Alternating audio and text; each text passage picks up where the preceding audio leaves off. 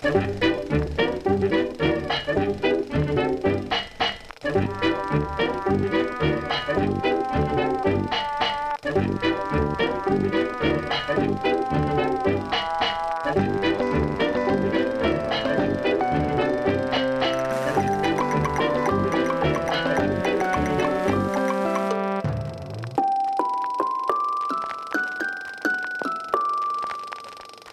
gentlemen, please welcome to the stage your host this evening, Richard Herring.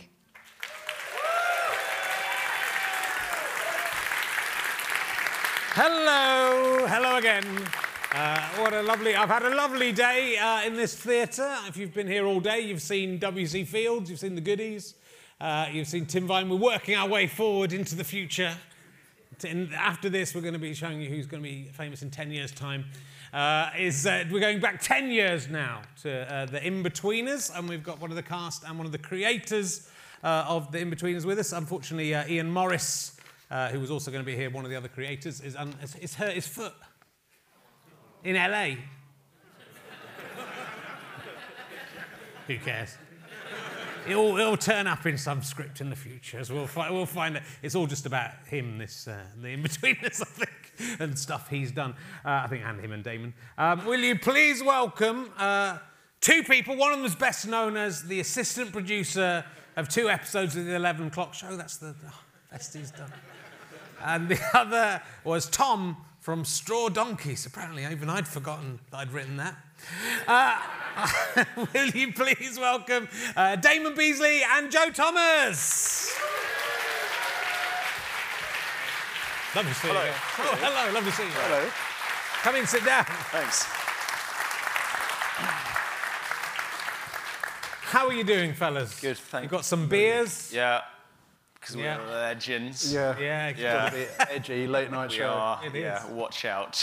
And the Two goodies, the goodies didn't drunk. have beers. That's what I'm saying. That's, it's been interesting if they. so, ten years since the in between. Yeah. Yeah. It's weird. Yeah.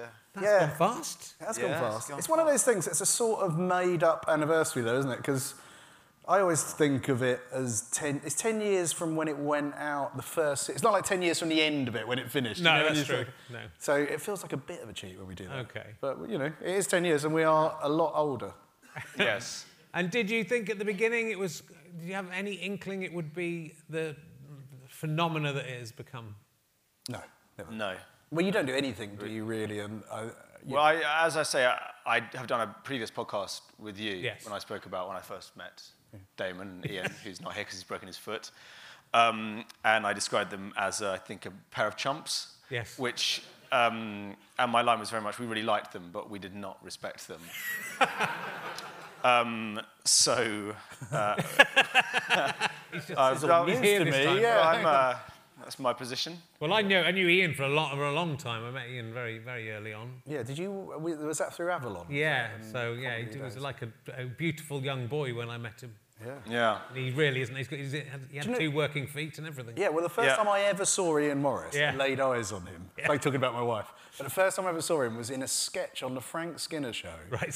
So I was just watching at home, and I remember I was with my guy flatmate that, at the time, and a good friend of mine, and we quite we it was his first series of the chat show, Frank Skinner's, and we were big Yeah. Skinner Frank Skinner fans then, and we watched it. And there's a sketch. There was a there was an Essex MP, can't remember Jerry Hayes, I think it was. And there was some sort of scandal about Yeah. him. It was kind of like a uh, closet gay scandal, and they did a sketch where Jerry Hayes sung to his young intern.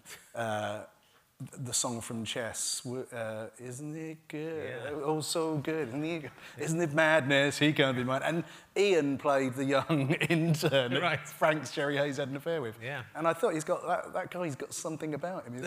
I'm He's gonna really- one day I'm going to One write day I'm gonna hit meet sitcom him. with him. Yeah.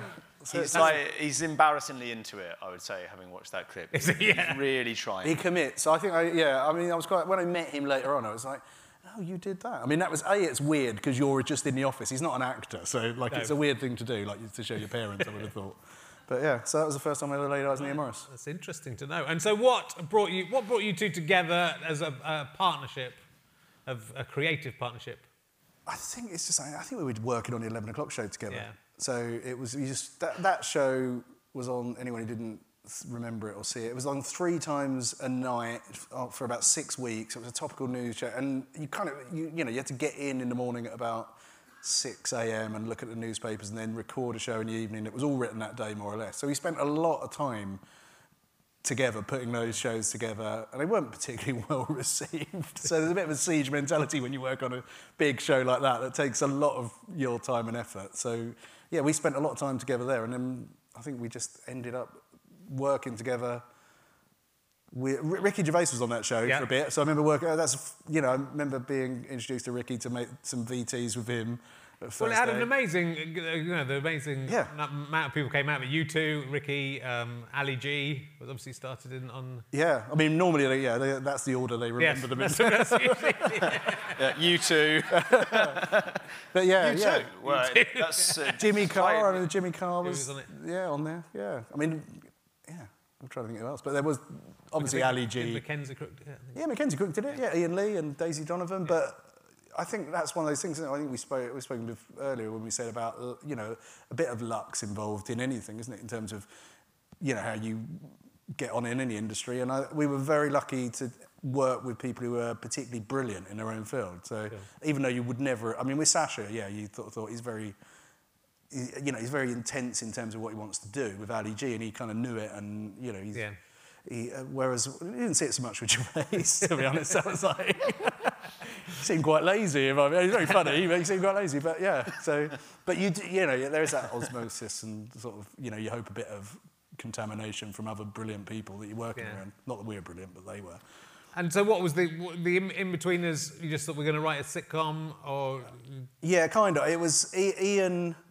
So I, we were both producers and directors in, in TV like that, like Yeah. comedy, entertainment comedy, and we we ended up working at uh, Channel Four for a bit. So as um, commissioning executives, where we were just you know looking at new stuff for Channel Four.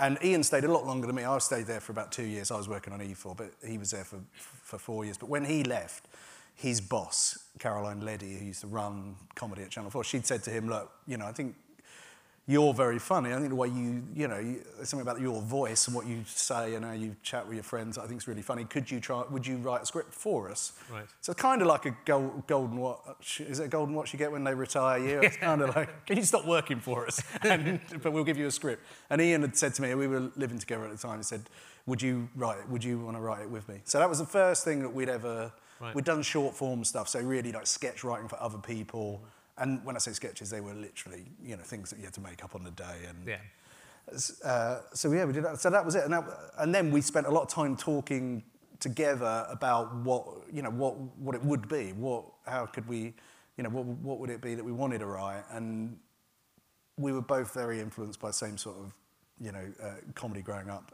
like everybody was, I guess, at that, in that era. So there was, you know. Uh, a lot of a lot of the American stuff. A lot. I mean, obviously, all of our kind of British, you know, great shows, and we were watching, you know, young one. I just I didn't miss the young ones. I was around for the young ones, but I think the first one that sort of caught me was knowing me, knowing you. Right. That was like my show. I was remember thinking, oh, I, my parents don't know this is a proper show with Yeah. Partridge, and we had a date. I created Alan so- Partridge. yeah. yeah. And uh, so we were, so we, we had similar taste, and we also thought there's n- when we talked about it, we thought what's you know what's what's the funniest what's the funniest time almost of your life? I mean, we had a lot of stories, and they were continuing to happen to us, which were just sort of anecdotes that were about personal disasters. But you know, we both still had a real sort of fondness. Shouldn't say it in this day and age. For 16-year-old, Yes. 16-year-old boys, and how they speak. 16's fine. That's good. Yeah. okay. Uh, so that was the starting point, really. It was that we were like, we, you know, I, th- I think uh, American Pie. We both like that film. We like kind of, we like, I think, a bit of American film comedy as well, fused into it. I guess Yeah. if you were trying to start. Well, it's a very, but it's a very British take on it. And, and was, is it true? I don't know if it's true. I think there's something I heard that you Yeah. were initially going to set it in the 80s, and then Yeah. you updated it. It's all set in the 80s. Did you not notice? yeah, they said, you know, why are you doing it in the 80s? And we were like, well, because it's, you know, when we remembered it, it was late 80s. And, uh, and they were like, yeah, but that's just like makes it ridiculously expensive for no reason. Right. There, was like, like, there weren't 80s specific jokes. It wasn't like No. people were walking around, you know, with dealy boppers on. people remember the 80s or anything like that. It was, you know, it was just about school. So it was a good call, really. Yeah. Yeah. So for cost reasons, really, more than anything, we didn't Yeah. do it about the 80s. Got to make a show about the 80s later. Yes. And they were right. Yeah, cost a fortune. Absolute pointless exercise. And so when it there's quite a lot of stories coming out of the casting that I've, I've Yep. seen recently. So um, Joe wasn't necessarily your first. Was he your first choice for the for the role? No, but then No, I mean, Joe actually No, no. auditioned for it and failed, failed the audition. yeah, I was, I was one of the few people who they knew wasn't up to it. Right. Um, so the field was everyone in the world could still do it. yeah. Joe's not right. You've been decided. Yeah, very early on, Joe Yes. got ruled out. And then you, So, got- I yeah. think we saw everyone else in the world, so you got ruled back in. Yeah, I back in. Weirdly back in. But there's some, there were some quite big actors who auditioned and nearly got the roles of not necessarily Yeah. your role, but uh, Matt Smith was up Uh, for yeah. Will, was he? He was, yeah. Um, yeah, I feel bad about talking about people who've done auditions, but Ian No, sort of told everyone that that happened, Yeah. and it's not like he. And also, they were really now, rude anyway? about you. He was really rude about you on my podcast, so I think Yeah, no, I don't mean I, I say anything about him. I'm talking okay. about Matt Smith, really. I Oh, yeah, a fair uncomfortable. Like, oh, it's another role Matt Smith didn't get. I think he's all right with it. I think I think. Doctor Who was probably. Yeah, he's, done it. he's made his peace with, He's with that. doing okay. He's doing all right. But yeah, he came in, he was brilliant, but he was Will, and I think the problem for him really being Will, or for us, not him, but we, he was kind of like a bit too heroic. Yes. Which you can see now, yeah. you know, obviously. And so we're like, yeah, he's not quite, bit, he's, he's, he's doing a really good job at being a loser, but, you know, I think you have to be a real loser on yeah. some level. We're very much about DNA acting, aren't we? It's sort of I'm like, starting to see why I Yeah. came back in. Well, because you'd lost. You'd, you were the ultimate loser. You've That's been, it. You've been Yeah, we don't even want therefore- someone who passes the audition. never call me, never call me a chump again. I know. I mean, I, No, I, I guess we just didn't know what we were doing as part of the problem as well. It's hard casting. it can be a problem. yeah, it's hard casting. You are essentially casting yourself Yeah. a little bit, and that's really like that can skew the results. I think sometimes because you, you know, you think, oh, I wouldn't say it like that, and then I think, yeah, well, that's you know. Why I'm not a performer or particularly funny. So, you know, we, we went a bit through that phase of driving ourselves mad. And it took other people outside of the production, well, not outside production, but the director of the series at the time said, you know, we should see. I think we'd been working with Joe and Simon Bird, who were doing sketches because they did uh, Cambridge Footlights, and they were on another little radio show we were making at the time, internet radio, where it was just you know young new comics trying out stuff. And Joe, Joe and Simon were brilliant on that, and they were writing their own material. And then somebody saw it from the production and said, "Why can't we see those two guys?" And we are like, "Well, we saw Joe; he's rubbish." And, and Simon Bird, he's way too camp. And they were like, so, br- well, let's just bring them in. And then they came in and did this audition. I think they actually asked to come in and audition again, and they were brilliant. And then everyone- Which one is you out of the out of? uh, Simon Is you- was, or you? yeah, when we wrote it, so Iain was kind of, Iain's Yeah. very clearly Will. Yeah. It's very easy to write for me to write Will because I just think, what did Iain say when that happened to him? And then Simon was more me at the, you know, when, when it started out. I think Joe's brought his own particular sort of twi- Yeah. twist to it, haven't you? Yeah. Yeah, that's a kind way of.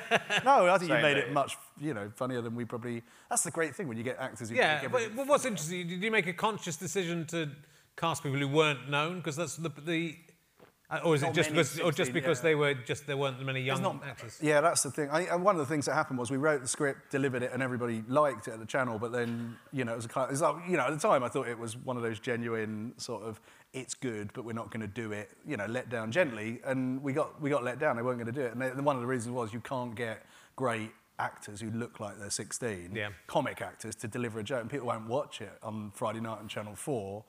But uh, I think weirdly what happened, we kind of agreed to it with them because we've been in commissioning. We're like, yeah, we're idiots. Why do we write that? Yeah. But then a year later, E4 was spending a lot of money on.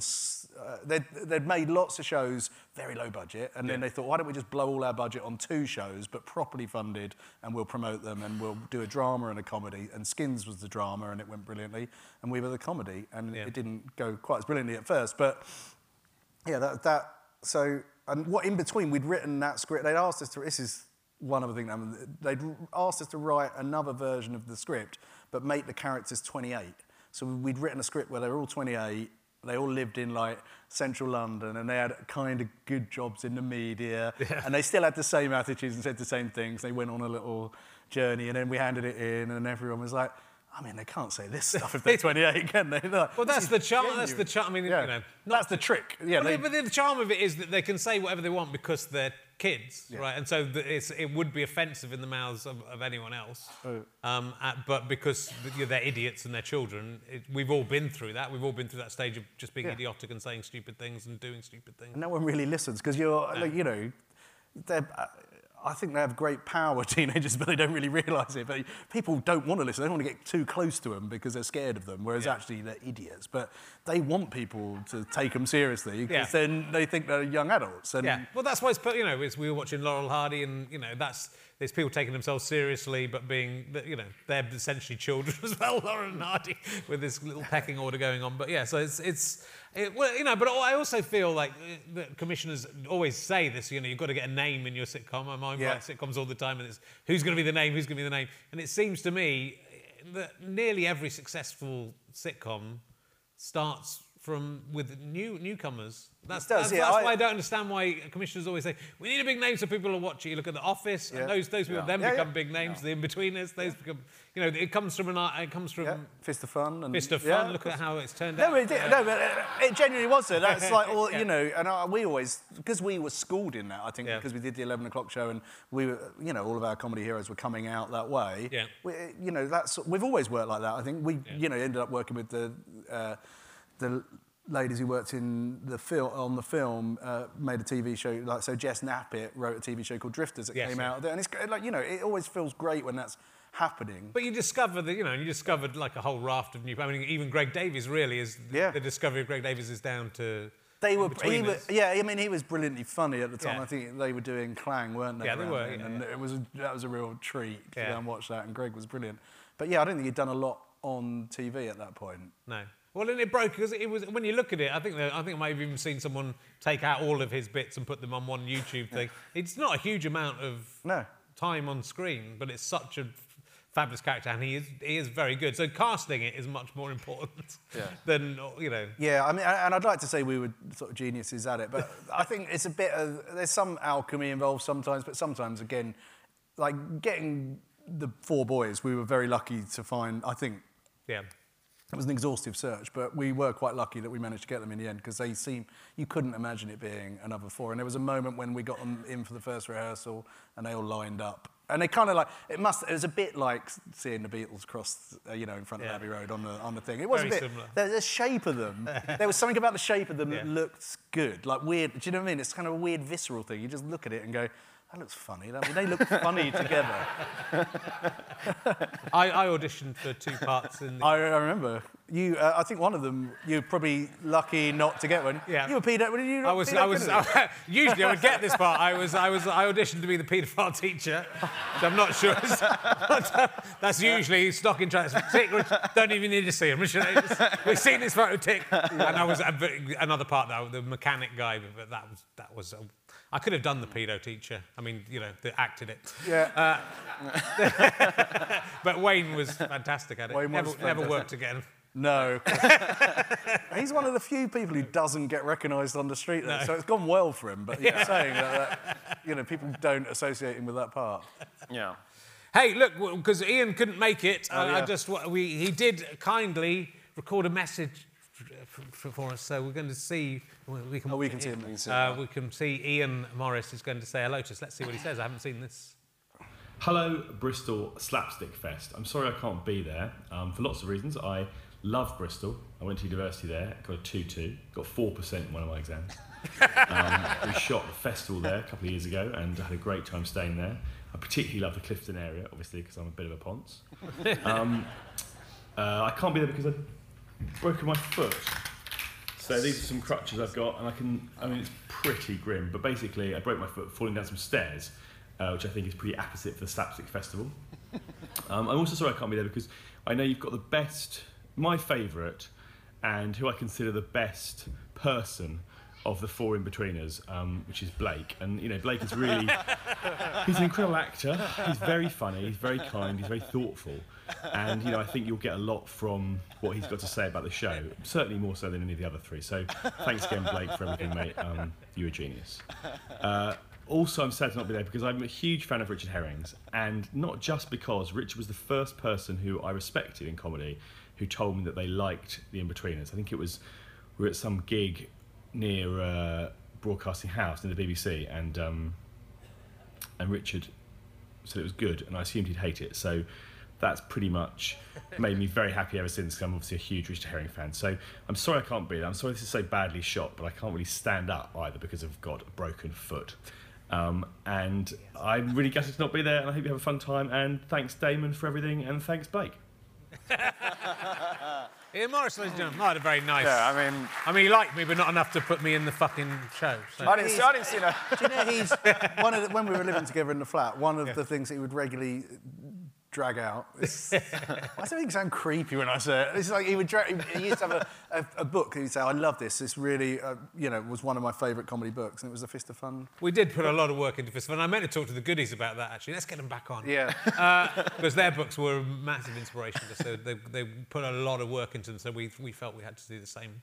Um, it was interesting, you were sitting next to Bill Oddie at dinner. Yeah. And it came up because, of course, In Betweeners, and they had a, a song called The In Betweenies, which was about being too young to be a teenager, which I suppose is not quite the, the, demographic of this, and too Yeah. old to be a mother's pet. But did, was there any crossover between the name of the In-Betweeners and the Goodies, just to give us a link between these two interviews? What? Say yes. Yes, there yes, But I there do wasn't. think there's this thing with writing. You, I, you know, I don't know if it's for everyone, but it feels to me the older I get and the more stuff that I've written, I keep finding stuff within the scripts that I think are conscious choices, but then I suddenly realise that they are just like subconscious, you know, bits of data floating around that just find their way onto the page. I didn't mean to do that. I thought I'd put it on for another reason. So it could be any. You know, you always think it probably is. is Yeah. the truth because I, I like the goodies will almost, you know, while you we were saying you couldn't sort of watch it again or rewatch it because we didn't have you know videos and Yeah, anything really of them. They didn't exist, but. It probably was the first thing I remember in the 70s of being quite rock and roll funny, you know, where you just like, as a kid, you're just like, this is, like, all TV should be like the goodies. I don't know why they're not making more shows like this. And Sure. so it felt like almost the earliest one that you. But also, the in-betweeners is like, I mean, it's an excellent name because it absolutely nails what the show is, right? And I think that's, it's about being just between being a child and being an adult, and that's exactly what the characters are. Yeah. And that's, and that's, and so from the name, you've kind of got it, which is still, it, it's quite rare. I think that's part of the reason it's, uh, we had Yeah, no it was idea, very though. nearly not called that though. Yeah, they, what I other mean, it was names did you have? I love Win. Yeah, there were some really bad names. Uh, Joe, what Dickheads. I, I like dickheads, but they It's couldn't. all right. You can't really just, just what's a good fucking idiots. Can't really call that. a load of idiots. The producer really wanted, like the producer, he was a brilliant producer and a, a great man, Chris Young, but like he didn't, he, he didn't own a TV. He'd never, like I don't know why how he, we ended up. He's never like we used to put references from The Simpsons or go. It's like a joke in The Simpsons. You go, um, so what, what is, what's The Simpsons? You go, it's a show on TV, and then you go, well, don't worry, it's like uh, that character in EastEnders. What is EastEnders? You just go. But he's he was really stuck on the name one, two, three, four. One, two, three, four. And we're like, why? Well, there's four of them. Sort of Sesame Street. It got quite far down the sort of like, you know, the World Cup of names. Yeah. One, two, three, four was still in the hat. We were like, it's not going to be called one, two, three, four. It's going to look like a mistake. There was a good bit where it was going to be called Desperados. Yeah. And then Got close to that, another yeah. show came out that was called Desperados. Right. Um, and it was it had Emily Head's dad in it, and Yeah. Head, and it was like just Yeah. really weird. And I've forgotten that. I rang up Iain and said there's another show called Desperados. I think Iain thought it was a, like a prank or something. Right. It's very strange. Um, but that would have been all right. But um, But we got to the point where we were going through song titles. Leg- Legends was one as well. Yeah, legends. But there was a, literally this playlist of the songs. We were just like, I don't know. And then we were t- t- calling out names of bands that were on Yeah. the playlist. And then, uh, you know, it was a Cure, there's one Cure track on it, In, uh, in Between Days. Right. And so In Between Days went across as a title to Channel 4. And then I think the commissioning editor said, oh, it's something in that. And then we played around with that. And came, that's where it really came from, In Between. That's very interesting. Good. Um, it is, but it's, it's, it's interesting when, they, and also when, because in hindsight you kind of think, oh, it had to be those Yeah. four guys and it had to be called the In-Betweeners. But, you know, it could easily have been... Yeah. Could have been Matt Could Smith, been- not Yeah. Joe. I mean, it could have been different name, better actors. But um, But, They you know, could have there you said, go. let's get some other Yeah, yeah. in to Yeah, write you can't, they can't prove that. So. So a, a lot of it though was based on your and Iain's actual things that have happened to you. Is that right, Damon? Yeah, I think a Which- lot so of it- what, what, which bits of it are like verbatim from your life? Uh, oh God, I, do you know what? I've, I don't think I've got any more shame about this anyway. But like, I, I find myself repeating this story a lot, and then waking up in the middle of the night, going, "No, you didn't tell that in front of a room full of strangers." Again. But there's one thing. There's the bit where Simon, seeing as he's sitting here. By the way, when Joe checked into the hotel, he was checked in as Simon Thomas. Oh, it's, com- it's confusing. It's confusing, confusing, that one of the is actors is called Simon and one of the characters is called Yeah. Simon. Yeah. But I would say not that confusing. no. It's possible to get your head around Yeah. it. Yeah. But si- so the character Simon ends up getting a hand job from a, a, a girl at an under 18s disco on the, like, almost on the dance floor and they're all watch, and they're standing on. And that, hap- and that happened to me. You were the one giving the hand job. I was, yeah. and, it, and I've ended up reliving the horror of telling them. So it was Yeah. bad at the time because there was this kind of, like I said, this horrible, you know, uh, sort of cognitive dissonance that you have to have where you sort of think, this is probably all right. Because no one's ever touched my penis before. So I don't think this is probably, I mean, you know, this is probably an okay thing to be happening. So that, whereas obviously you know it's not and your Yeah. friends are standing there watching. So that, and I, and I t- once, Joe, as a favour, I grew up in a town called Gravesend, which is a river town, and it's quite deprived. But I, you know, you couldn't know that at the time. I used to have fun growing up in Gravesend, and we used to go to the under 18 discos there. And years later, a friend of mine started working for the council on the entertainment team. And they said, "Look, we're now running."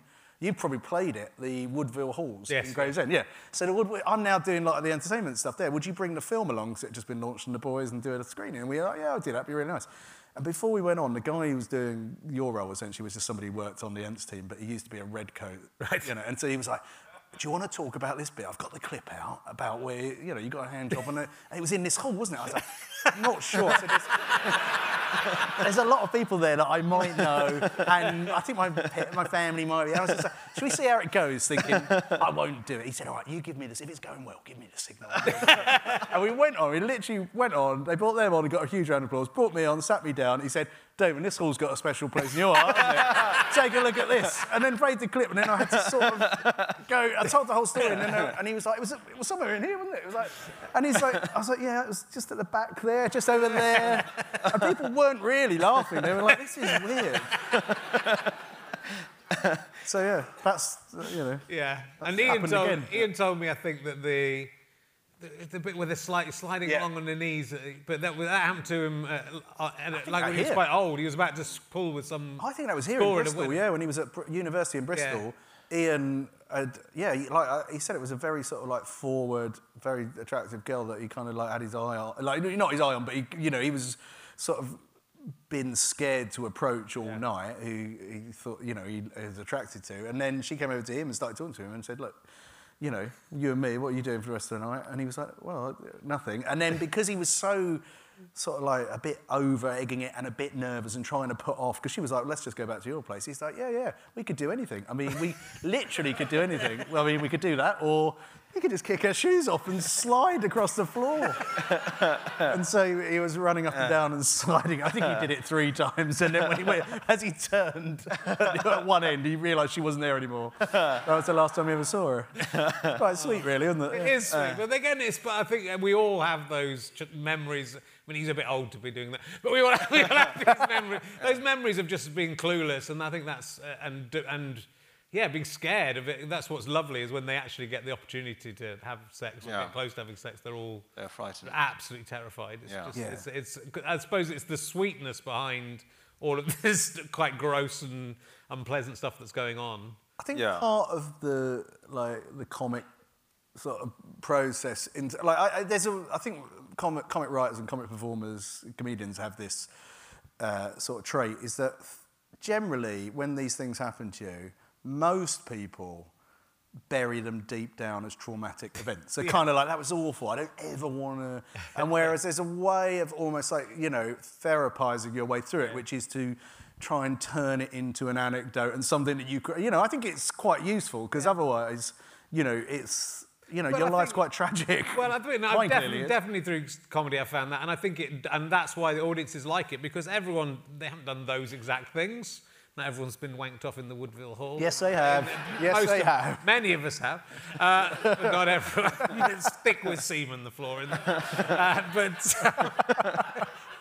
but we've all been through, you know, we, we've all been through that, and, and most people are bottling up. So the minute you start discussing it, A, it's a laughter of relief, but it's also kind of, oh, God, it's normal. It's normal to be such a Yeah. prick. All this must happen to other people, right? Yeah, like yeah. these terrible things. I think this all the time. I'm like, it ca- it can't just have happened to me and Iain, all that stuff. and then when you, you know, you see Yeah. a show resonates, and you think, oh, thank God, because people are saying, oh yeah, that's me and my friends, Yeah. and that's you know what we remember about growing up. But yeah. And A, the, and the characters are very well observed. I mean, everyone had kind of a friend who was just a bullshitter liar, and everything was a lie, and you knew it was a lie. Yeah. and everyone had that sort of. It's, it's, it's, it's, a, it's a lovely uh, group of characters. Uh, the female characters. It's, it's so true that the female, the females at school, the girls at school are sort of so much more mature and together, and the guys are Yeah, you're scared of you're scared of them. I think. Yeah. literally scared of them. definitely still am. Um, yeah. Terrifying, isn't it? Women. that's funny though, because that's from the first show.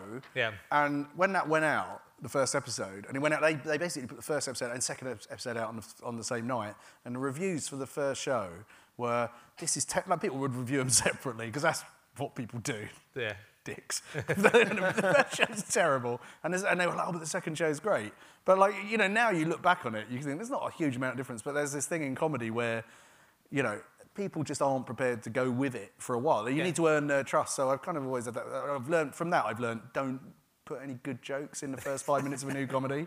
Make it very visual. You know, make it interesting and engaging. But like, it just is wasted because people will have to go back and watch it before they go. Oh, yeah. they'd be the Yeah, I think it's true. Um, All the things I really like, you know, I, the first time I saw them, I was. Well, sometimes you come into something in the wrong point, but also Yeah. you're confused. But I remember seeing Larry Sanders, which is probably my all-time favourite show, and I just didn't understand what was going on.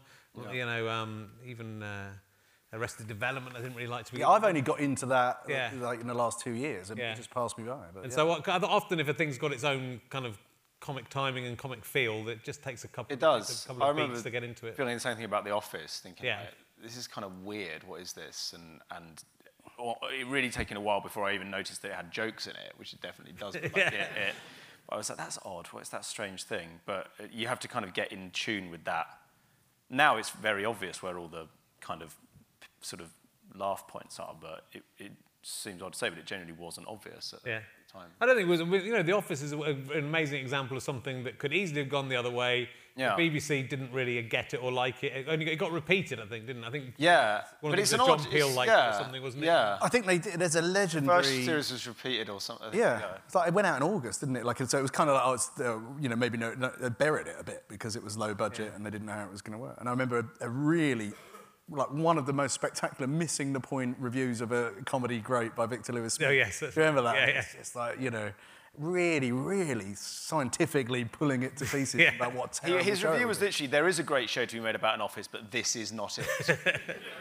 and I was like, like no, getting- it is it. It is Yeah. this. Yeah. That's what getting is notes is like. That, that review, I remember, it's, I think this is what getting notes as a writer is like. It doesn't mean anything to the pub, like gen, public at large because it was very specific. It was Yeah. like, yeah, we're not going to go for this for this reason. But- yeah. But it's, but it's, I, I find that fascinating because, you know, also all the people, both these shows, The Inbetweeners and The Office, if those shows hadn't become successful, if the first series, of The Inbetweeners, they'd gone, yeah, you know, it's done okay and we, but we're going to leave it there, then, you know, all the things that wouldn't have happened as a result of that, I mean, for you personally, it would have been terrible for you personally. You wouldn't have met your Wouldn't, I'd have wouldn't have any You wouldn't have- company. you wouldn't have any career 'cause, Yeah. you know, no oh, one I- else yeah. would have employed you, we found. No, that What would that you have would've- done? I mean, I've never asked you this. What would you? What was your career path? It I- was, I was it comic or were you just going to do a proper job? I don't know, I was just drifting around. I was just annoyed. I'd, I mean, I was just left university. Yeah. Uh, I was just annoyed I didn't get first. and I was just going to stay like that for the rest of my life. Did you have a plan there? Were you like, I'm going to be a sort of I live with Simon. dinosaur hunter? I don't know. What, I live, what yeah. do you do when you come out of Cambridge? I live with Simon Bird, and he would sort of. we- He said we had to have a sketch group and like write together, and he'd sort of come and. I think literally get me out of bed. I'd be like, oh, it's pointless. And then Simon would be like, come on, we need to, we should do something. We should do an Edinburgh show, and I don't know. I mean, it was just a very kind of not. It was a kind of sort of drifty era. I think Yeah. there was a sense of like kind of. There's no- Oh well, I don't know. Who knows really? You don't need to do anything. Do you? Like it was quite sort of I don't know, like even my, I think degree, I did a degree in history. I think partly I was just, oh, just anything, just anything, just leave me alone, just something, just I think like I, I, like history seemed like it wouldn't hurt me. I feel like that's it's old, old stuff. That that'll be all right. Um, uh, but um, so yeah.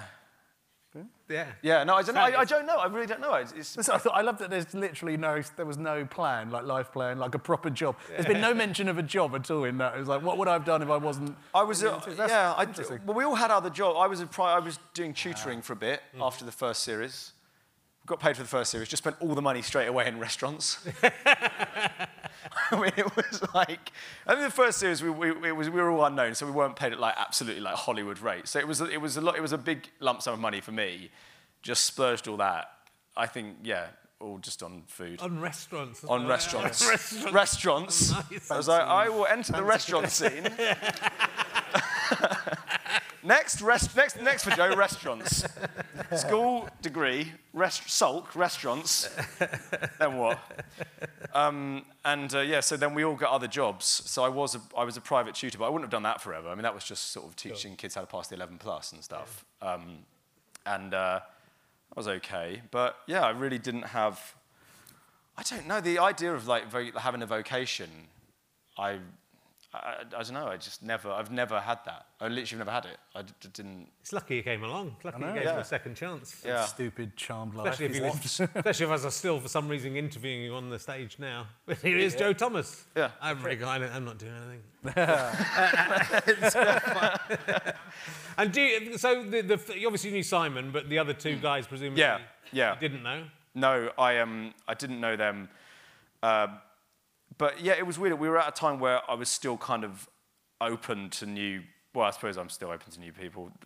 But um, but, but I was I was very peculiarly open to them, and I think particularly like um, I knew Simon and the other two. We just bonded very quickly. I, I, I can't really explain why, because James Buckley in particular, all he did was, and he was very annoying. He was just a very annoying person who I would regularly complain about to um, to sort of the adults. Yeah. James is undermining me. He's destroying my confidence. I think quite maliciously. Um, uh, he's found out my weak spots and he's probing them. uh, could you make him stop? No, we won't. Okay. He's got a, he's got a talent for that as well. I mean, Yeah. he was he He's- was he yeah. was straight onto you, wasn't he? And Yeah, I, it's Every quite easy to vulnerability. get onto me, really. But I, I um, he was, yeah, he knew what he was doing. But you became like I think that was interesting is that you actually became really quickly very very tight. You two. You we were very, yeah, I think, partic- yeah, yeah. I don't know. Again, it's weird, isn't it? Yeah. Well, you, yeah, you both like messing around and. There was a good bit where James spent a whole series winking at me in takes, and his um. And people would go, "Is there meant to be some sort of homoerotic undercurrent between James and Jay and just mixing up the names now? Jay and Simon." He's like they- pathologically unprofessional as well. I mean, we can say that amongst friends, but James, like, really, he's very, very talented, and he, he's like, he could, so he could. I mean, it's really boring making TV, really, especially when you've got like four lead actors and they've all got to have close-ups, and you have to do single takes of all of them, and it takes forever to do it. So really, you know, what James decided quite early on was that he's going to have, if, as long as it wasn't him first doing his singles, then he'd have time to learn the lines rather than like preparing for Yeah. weeks and getting the, sc- you know, getting the Yeah, like your, in. your single was just him practicing. Like, Yeah. you wouldn't there'd be no eye contact with him at all.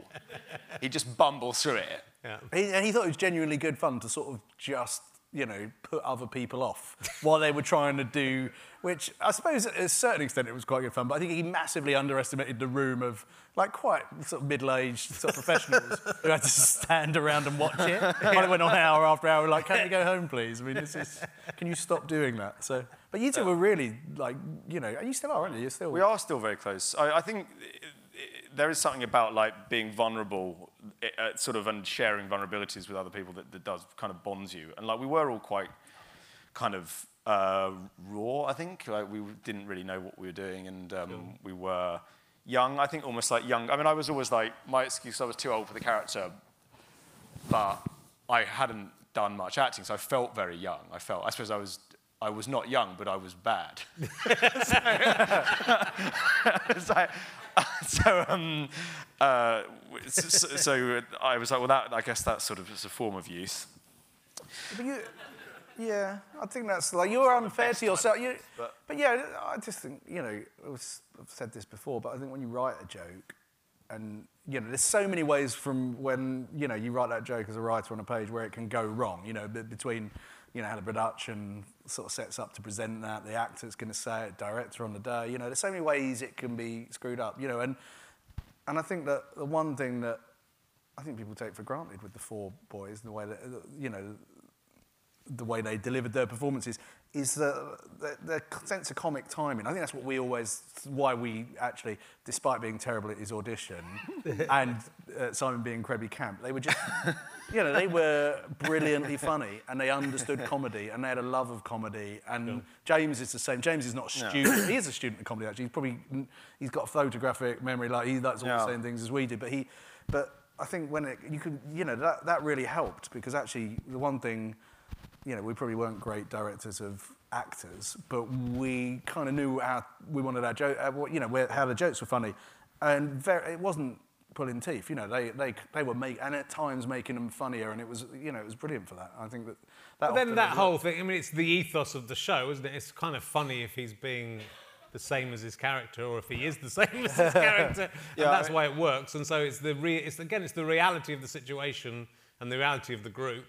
Yeah, Uh, and you know, yeah. it, it just takes one thing to go go wrong. I mean, we were talking about backstage about other sitcoms and things that have been successful, and things that haven't been successful, and it's just a bit of luck about the Yeah, it is. Yeah, it just it kind of falls. But right. then it can, it can still be brilliant, and and no one spots Yeah. it this time, and and you move Oh, on to, yeah. the next thing. So it's it's No. there's there's a lot of luck in things getting through, but I, d- I also think that that luck is only takes you a certain distance, and the thing has to be has to work for to, to get to that next level. I think, Yeah. which obviously the in between. Obviously, after the series, I mean, what point what point did the series like? Was it at, between the first and the second series that it sort of took off? And became- really. It's, like weirdly, I think you know, going back to Skins was getting a million, I think, on E4, which is like a huge number then, and we were getting like three hundred thousand when we first went out. Second series got about double that, but there was a weird thing going on at the time. It's uh, like Channel Four had just introduced their player, like an iPlayer, and Yeah. it's called Four on Demand, and so, Channel 4 were getting the stats back from that, and they realised that our shows like made up almost like a third of the traffic. So Right. it was like the first time it was like a non-traditional way of watching it at the same time it was going out, and yeah, you know, young people were obviously watching it a lot on that. So I think that really got us that second series. I think people were like, oh well, there might, you know, should, there there might be something in this, but it felt like it tipped sort of about midway through series two. You know, Yeah. I, I to Is that when you noted you know obviously being in it? That's a real kind of Yeah, I mean, definitely series one. It was it was small. Like anyone anyone who'd seen it, uh, one for me it was uh, every person. There was a certain run where everyone who said they'd seen it and liked it, I could always connect them back to my parents. right. um, I'd be like, oh, I see. Yes, that's your colleague of, and then yes. Um, but and then eventually someone said, oh, I like that show, and I was like, that is a genuine stranger. right. Um, so that was fine. I was like, something's happened here. Somebody who I isn't sort of isn't going to be at my parents' Christmas party has watched it. Um, I don't know when that was, but yeah, series one was still quite niche, I think. And um, by series three, it was big, and we did a big. I we did a big advert for it for series three that was they'd obviously spent a lot of money on and was a kind of standalone thing. Um, but yeah, When did cabbies start saying, oh, I've heard of that one? Yeah. It's like one of those Yeah, things, you're yeah. kind of like, I remember like that would be a thing. They'd be, well, what are you going to Channel 4 for then, mate? Yeah, And then you yeah. go, oh, we just do a thing. And then they'd normally be like, never heard of it. Yeah. yeah. But Yeah, then then when like, cabbies start going, oh, I love that show. Yeah. Hang on, Who's, yeah. The one I was getting is who's the funny one? who's the funny one? I'm not. I'm not the funny one. Who was it? But I'm a sort of show. I'm sort of like the librarian of the show. I can connect them to the one that they find funny. Obviously, it's always Jay. Obviously. Yeah. Um, When cabbies started pitching me quite often, the, oh, you, what you should do next is one about the cab trade. Yeah. Oh, you should follow us around and then record everything that we say. I was like, I'm not sure you can put that on TV. Yeah. Not the 70s. Yeah. and so when did the, so you did the series and then the, the film kind of came out of that? Was it was it sort of a natural progression or Well, well, you the- expecting to do a film? No, I think I, It was, a, it was actually something we joke about. It was Yeah. actually like Yeah. that was a, a we like as we'd be like, oh yeah, when we're doing the movie, like, um, so it was not expected, right? No, I think wh- what happened was we were, you know, we were sort of not really. I think you don't really know when you, you know, it's a big hit, but you don't sort of understand it as a bit of a place in popular culture, you know, because it's just like, all right, well, it's just a big hit and it's happening now. I think we fin, you know, we'd got to the end of three series, and we were just like, I don't know, we want to move on and do something else. Not different characters, but like, you know, just because it felt like a good time to sort of be able to Yeah. use that bit of purchase that you had to say, well, well look, we, we wanted, we'd written the outline for the episode uh, where they will go on holiday, like, you know, but we could never get it made because it would cost too much money. And we thought, oh, it's a good thing. We should keep that up our sleeve because actually we could do a film about that first holiday in Europe Yeah. with your friends. It's kind of, you know, rights of, you know, passage of rights sort of story that we Yeah. could uh, you know, we could both see, and it might not have even been those characters as well. So that was really it. It was kind of like a sort of selfish desire to make a film, and you know, just to use a bit of the uh, capital that the, sh- the show had given us to be able to do that. So we had the film rights, and we just said, well, look, I'm sure we can get the funding for it. A bit arrogantly, we were just we thought we would make a film. That would be the end of it. It would just be a nice thing to have as a, like a DVD for us, really, as an end point. We get to film abroad, and then you know, that, that would be over. I think, and we didn't think, oh, yeah, we will now go and make a film and it will be a huge success. So uh, it was a bit like starting over again for us. It wasn't sort of, it wasn't as cynical as again it felt when it came out and started doing really well. That was a huge surprise. I mean, it, it genuinely was to the even the people involved. You know, the financiers, Yeah. everyone. It was nice. no, it's, it's terrific. And I mean, there's a there's a time limit to the sitcom, isn't there? Unless you do the next generation, their little brothers come up and you start with them Yeah, I mean- because you, you couldn't carry on doing exactly what you were doing. So it was the perfect way to. Yeah. I mean, the two films to go out by by taking them slightly into the adult world, but once they've sort of lost their virginity and grown up a little bit, Yeah. you sort of that's they're no longer in that that in between periods. I think that's right, and I think Yeah. that we did have in the back of our minds the, you know, still the scars of the 28-year-old in between us. yes. where they're all slightly, you know, unwoke. Let's Yeah. say, you know, and it kind of like, just- you know, we, we sort of knew that there was a period, and they were getting older. Let's, you know, Yeah. He's let's not mince our words. I mean, he looks great. looks He's good. literally, you know, he's he's he's the last one standing, isn't he? I mean, everyone else has aged terribly. Um, I'm then I'm still able to be seen in public. The other just kept in sort of. Yeah, so I mean, yeah, I think there was that, and it seems weird. I mean, you, what would happen is, I think when we end up doing a, so, the, so the, you know, the first film went very well, and then everyone was like, "Going to do a sequel," and we were kind of like, "No, I think we've done it. I feel like that's it. We left it there, and we would tell everyone, "Oh no, we, you know, that's it at the end," and then. You just about two, you know, I think it was about two years between before we started production on the next film, and that genuinely was a moment where you used to get people and a lot of cab drivers stopping you and saying, "Oh, I love that film. When, when's the next one coming out?" You go, "I'm not doing the next one," and they'd say, "Why not?" Everyone loves it. Like, and, and, and you, go, go, what, you don't get paid well for it? I go, no, we would get paid really well for it. And they'd be like, do you not like working with the boys? And we go, no, we love working with them, they're great.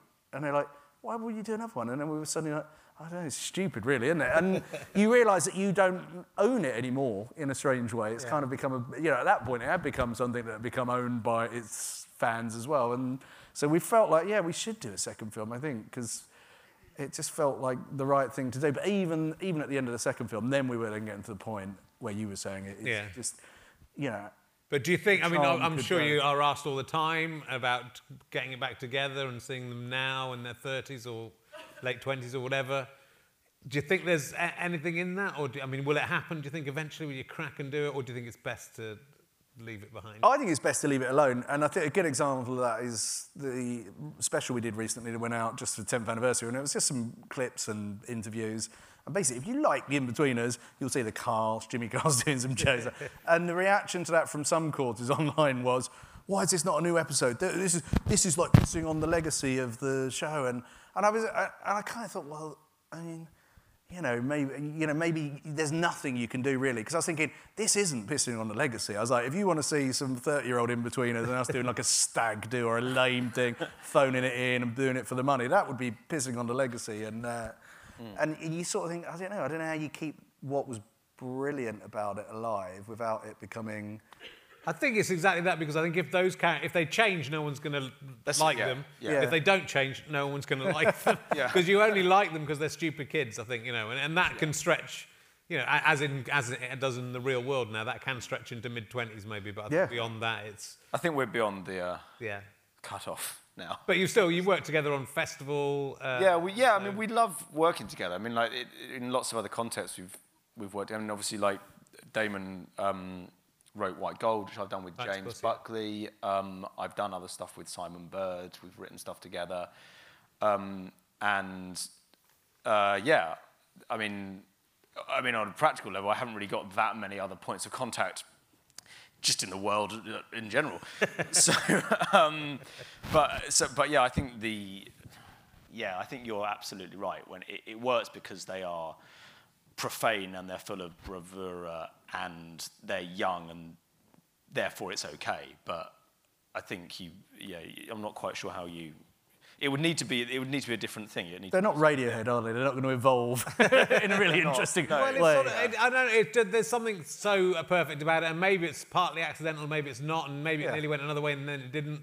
But it's just capturing that. I think that's that's you've captured the sort of hearts of all the viewers because they have been through that, and it's just yeah. I mean, it, especially I mean I, I know.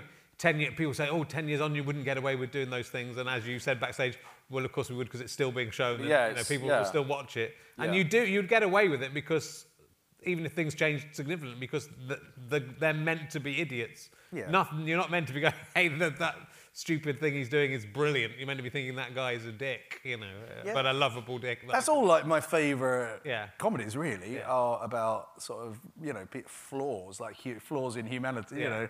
That's what we love Partridge, isn't it? You don't go, oh, I, you know, if I'm going to, I like Partridge, so I'm going to adopt some of his views. it's not like, so when, like, you know, that thing about, oh, you could never do that today, you sort of like, well, you could, people understand that about comedy. It's not like that hasn't been lost at all, so. I mean, some people don't understand that about comedy. No. but we don't, I think we can ignore them. Uh, so some people don't understand comedy is the is the truth of it, and that's uh, what I find funny about tho- those people that do complain about comedy. And sometimes comedy does need to be complained about. and It's not above the law, but I just think 20, 30 years ago, it's the people who would write into the BBC or Mary Whitehouse, and you'd. And people would basically just laugh at the letters and pretend to apologise. Mm. Yeah, and now, because now they? 'cause Yeah. of social media, it's sort of almost just you know, oh yeah, let's get behind the. Mm. So it's kind of crazy, but it isn't. It isn't a big. de- It isn't a big deal to comedy people. If you're doing good comedy, you're still able. There's no question of freedom of speech stopping you doing. No, this I think it's often about laziness when people are complaining Yeah. about not being able to say something. Yeah. I think it's the if you're going for some sort of shortcut, then maybe you will get pulled up on it. But I mean, I think if you're if the characters are properly worked out and if the writers haven't been lazy, then I don't think I think it's Yeah, well, it's exactly. I think a lot of the time it's people going, "You're not allowed to say this," and no, It's not- It's it's not allowed to say true. it No, I in mean, that crap well, way. yeah. But it isn't funny. As far as I can tell, the world at large at the moment, people say all sorts They of are, terrible things are, every day. I mean, I, am not quite sure that's, you can say whatever you want. You know I mean? It, it, I've heard stuff that I never would have it's true. heard. Uh, yeah. But, So um, look, why don't we go over to the audience who may have some Oh, questions? They may have some better questions than me. So if we can have the uh, the house lights up, and if anyone's got a question, put your hand up, and then a microphone will come to you. You can ask. The, oh, here we go. There's a.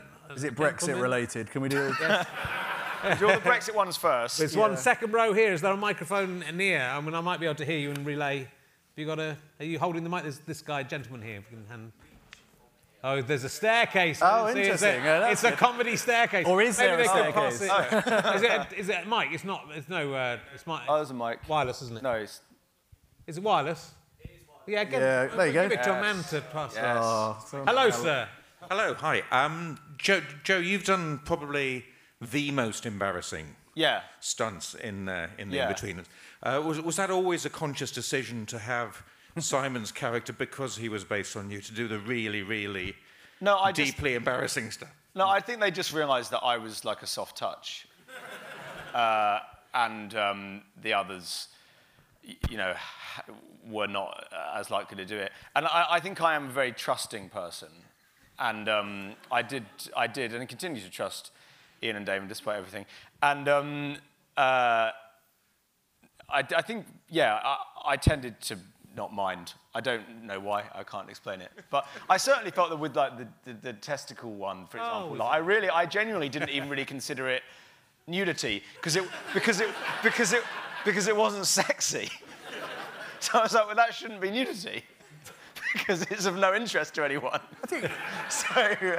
No, I, I, it I wasn't. really- It wasn't sexy. so that's what I mean. No, but that's so I was like, I I, found don't it very sexy. yeah, well, that's yeah. Um, But yeah, I wouldn't know. And also, I think, I mean, everybody was very good at committing to jokes, but I think I, there is something about maybe your DNA, and you, you know, you are a real fan of comedy, and and I think that you appreciate that when people commit and commit to things to make, Yeah. and, and that can lift it and make it funnier. And so it's easier to do it. We would end up writing them for Joe because I think he kind of understood how. You know, he was much more interested in how funny this could be than how bad I might look. I've never really watched something on, on telly or on a film and thought, oh god, I can't believe he did that. Like, I, I just, I find my own body extremely boring, so I'm just like, well, I just don't care. Like, I, I so, and they've taken full advantage of that. So, It's interesting. I remember watching Life of Brian when I was a kid and massively into Monty Python, and when Graham Chapman opens the, Yeah. Yeah, the, yeah, the door and his yeah. penis is there, and I just think, oh my God, you know, how could he do that? That's so da- terribly embarrassing. And then, yeah, the things that I've done on TV, and The, the parts of myself that I've shown on TV. you Yeah, know, so yeah. it- also, you're in the character. It's not really, it's not really you. Do you find? It I, I did a no, new scene in yeah. a play, and it never really felt like me. no, it's not. It, there is a, there's a, it, it's not, it's not on you in a weird Yeah, way. It's yeah. kind of, it won't stick to you. Sure. And also, we get a little bit sort of tunnel. You do get a bit tunnel visioned if you're like you know show running or you're the creator of the show, and you just think everyone has to appreciate that what you're trying to do is just make it as funny as possible. And you realise, I mean, all the arguments I've had with you know like James and uh, Blake about nudity that they wouldn't want to do, and and at the time I was just like. "Oh, this is really annoying because like it would be much easier if it was just your penis and then we have to get a penis double and it's still going to look like it's your penis at the end of it Yes. but you don't actually have to do it you know there's like a thing the- that you don't ever put yourself in a position to think hey, I don't think actually I would probably stand The I think I'd put film, my we hadn't penis had on to film spend that money on James's fake penis. We could have had like a dinosaur or something. True. That that's quite a- like the the most base we could have got into the kind the most expensive effect in the film is where we had to sort of drop in Yeah. uh, a shot of a penis double for James Buckley. And he'd, uh, I tell you why it was annoying for us, because he'd had the script for about eight months and obviously hadn't read it. And then when we were about in rehearsals, he'd get a call from his agent saying, oh, he's not going to do the nudity. We went, well, it's a bit late for that because we like, we scheduled it all. And they're like, so we had to come up with a solution, and that was find someone in Mallorca where we filmed who might do it. and, and it turned out that one of the extras, one of the SAs, was a sort of rep from a hotel who was there for the winter, and she recommended her son do it. It's the weirdest thing. and so he, he You know, you know whose penis is funny? yeah. My son. So he came along and he did it. But what? So we said to James we'll have a double. So what we did was that we had to basically like shoot a plate shot where James is standing there and he's just got his trunks on, and then we shot the exact same shot but with the penis double in there. Naked and he gets the thing, and then we had to sort of, you know, composite those together. And so I think James thought it would go. Here's James. Then there's a shot from behind of the trunks, and it would be like a close up, and you'd never know it was James. But really, because you can do this digitally, it's just a full length body shot of James with somebody with a much more horrible cock than his. sort of superimposed, but nobody knows it's not his. So I, had a gr- I had a little sort of vicious kind of delight in that. Yeah. My son's got a horrible cock. Uh, anyone else got questions? You can hand that mic back. Uh, oh, there's a question here in the in the centre of the uh, circle. There, circle. Here we go. The mic's coming across. Very good. Well, good work. Um, is Jay based on an actual person? Yes. you yeah, he is say actually. Like uh, weirdly, you know, all of them sort of are, and, and some of them are a bit more composite again of people, but that you know, like you know, a few different traits. But yeah, there was some of the. It is loosely based on, like uh, Richard was saying, you know, kind of everyone's got a friend friend like that, but. Yeah, what, I had a particular friend like that. I guess where it becomes very close to him is that some of the lines, like things like "Your mum is uh, your mum's so good looking she could be a prostitute." they are like they're verbatim things that a friend of mine said. And what tends to happen is I'm always kind of, oh god, my friends are going to have a go at me about this. And then certainly I've got one who's a lot, who's, who's very much like Neil. And he, and, and he came up to me after he'd watched it, or he went, he said, I think it's brilliant how you've taken some of the details of, you know, my life, like you were saying, like my dad does badminton and that, but you've made the character really stupid. like, and like someone, like another friend that we You had. always get and I was with it like, oh, yeah. so they do end up sort of convincing themselves that it's not them, but, you know, deep down, Unless they watch this and uh, somewhere down the line, Yeah. they're in here. no, they don't, they don't talk to me anymore, so it's Okay. fine. uh, anyone else?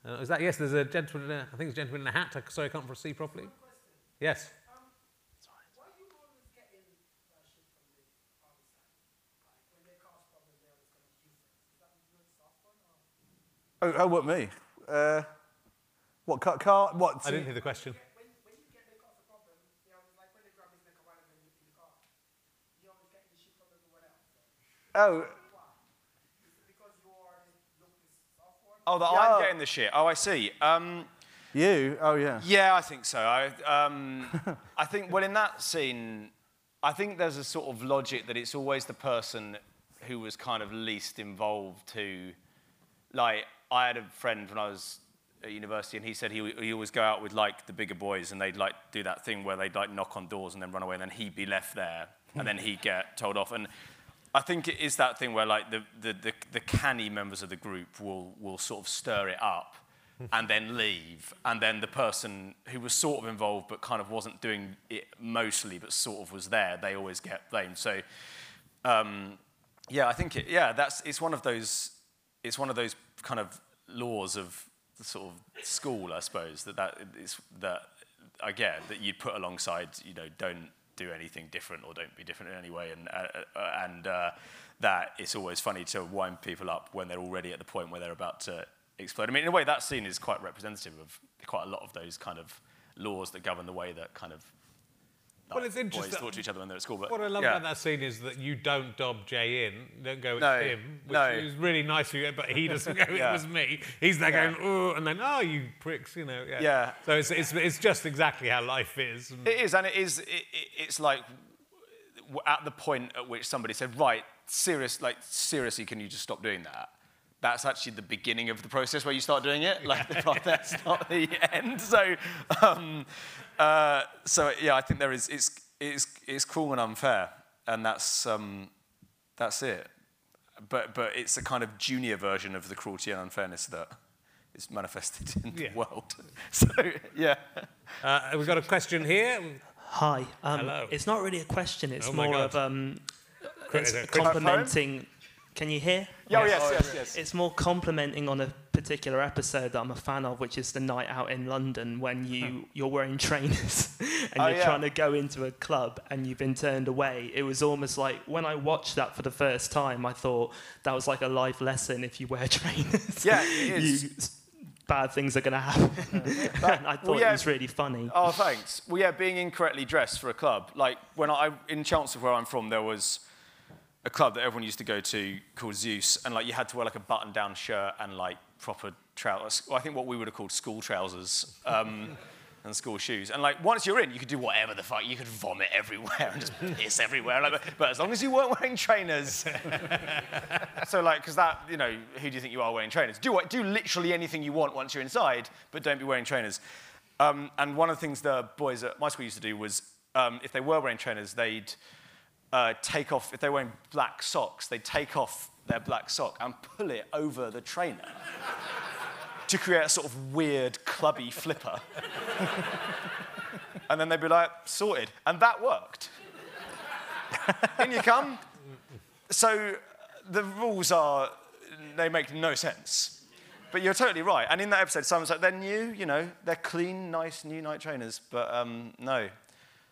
It's, uh, I don't know who's, yeah, who's come up with those, those dress rules, but they're mental.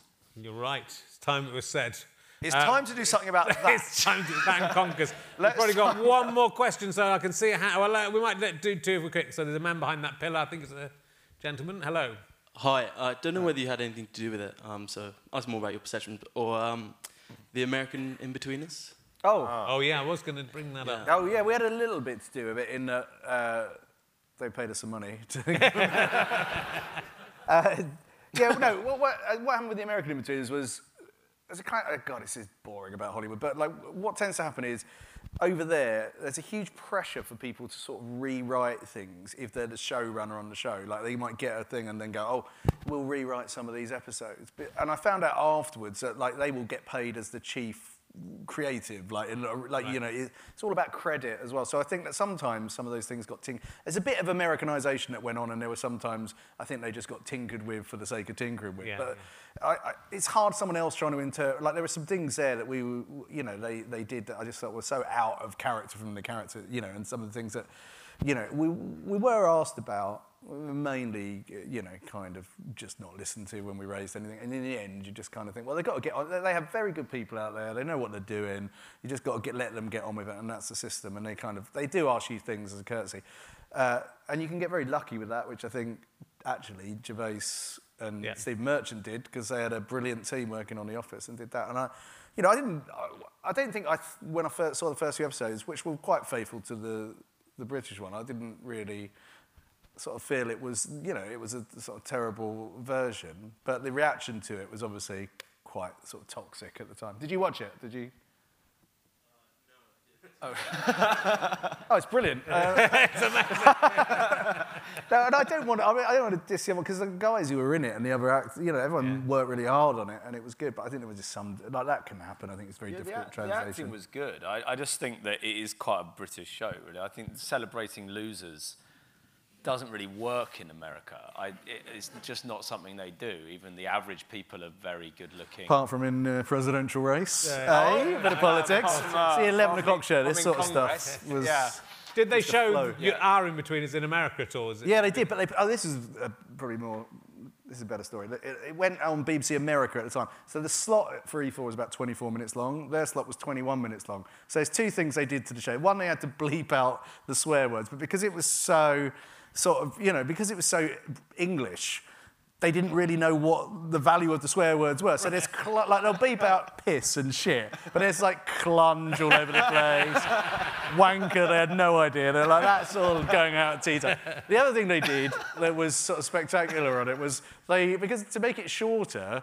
They didn't talk to us about it. They just thought, well, the easiest thing to do is every like every scene in a comedy, usually in a good comedy, favourites, they normally end on a joke. Yeah. So there's normally a bit of business. You might have to do a little bit of you know storytelling and there's joke, but you try and go out on a laugh at least or an interesting moment. So that's the easiest thing to cut down. So they cut off the end of every scene the joke. so it would just so they took all the jokes out and they bleeped half the swear words. and it literally like even at the end they take off the end scene just to make it fit time. So it's a very interesting watch. If you ever watch it, it's a surreal masterpiece. That, yeah, yeah. It's quite bleak. It was, yeah, it was a bit more like, you know, who directed The Favourite? It was a bit more like watching that. Like, this is a strange way to do it. Let's have. I think there's one more question over here. Someone who was that? Did someone have the hand up over here? If not, we can just. Uh, yes. Can we get a mic here? And this will be the last question. You've missed out. Sorry. Hello. Hello. Um, so I heard that there was uh, sort of like a new Inbetweeners in that it was going to be not the same characters, but like uh, some more characters within that universe, within that school. Is that a thing that's happening still? And if it is, what is your involvement going to be in that? There's, it's not happening, and I've never heard of it. I think I'm writing it. I'm doing it. I'm just, I'm just hoping they wouldn't notice, and you've fucking blown it. just gonna call it. Uh, I, it might, Been Iain might be doing them. it. Yeah, Iain may have pitched yeah. it. Yeah. Yeah, I didn't see no broken foot. He hasn't broken. thing. He just can't held hold a pair of crutch up. crutches. I mean, that could be anything. it could be.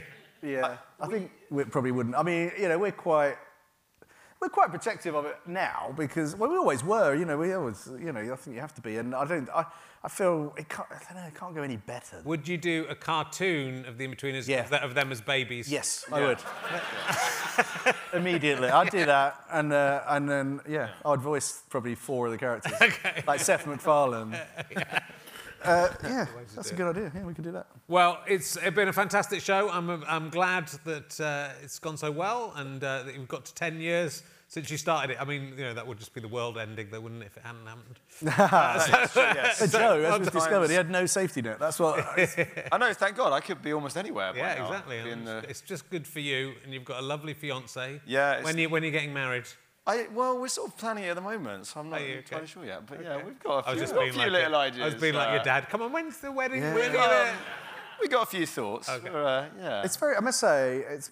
I mean, I, genuinely, I always kind of don't think anyone's going to turn up for these. So it's really brilliant and lovely to see that people still come out to, you know, hear us talking, to watch the film and, you know, ask questions. It's just a treat. And it's Good. very nice to be asked to do this, and Well, it doesn't happen very often. It's been a delight. Thank we you. are so, screening the. It's the first film after this. Is that correct? Is it film number? Do what you want. I don't, know, I, don't, I don't know which one it is. There's going to be some in between, betweeners on it. I mean, they're all the It is the fucking first same. They're film, all I the believe. same. Big Lebowski's very good. Just some blokes getting their Yeah, dicks bus out. bunders, or whatever it is. Uh, please give it up for Dame Beesley and Joe Thomas, ladies and gentlemen. Thank you very much. And stay and watch the film or get a ticket, I think. But uh, thank you. Well done, guys.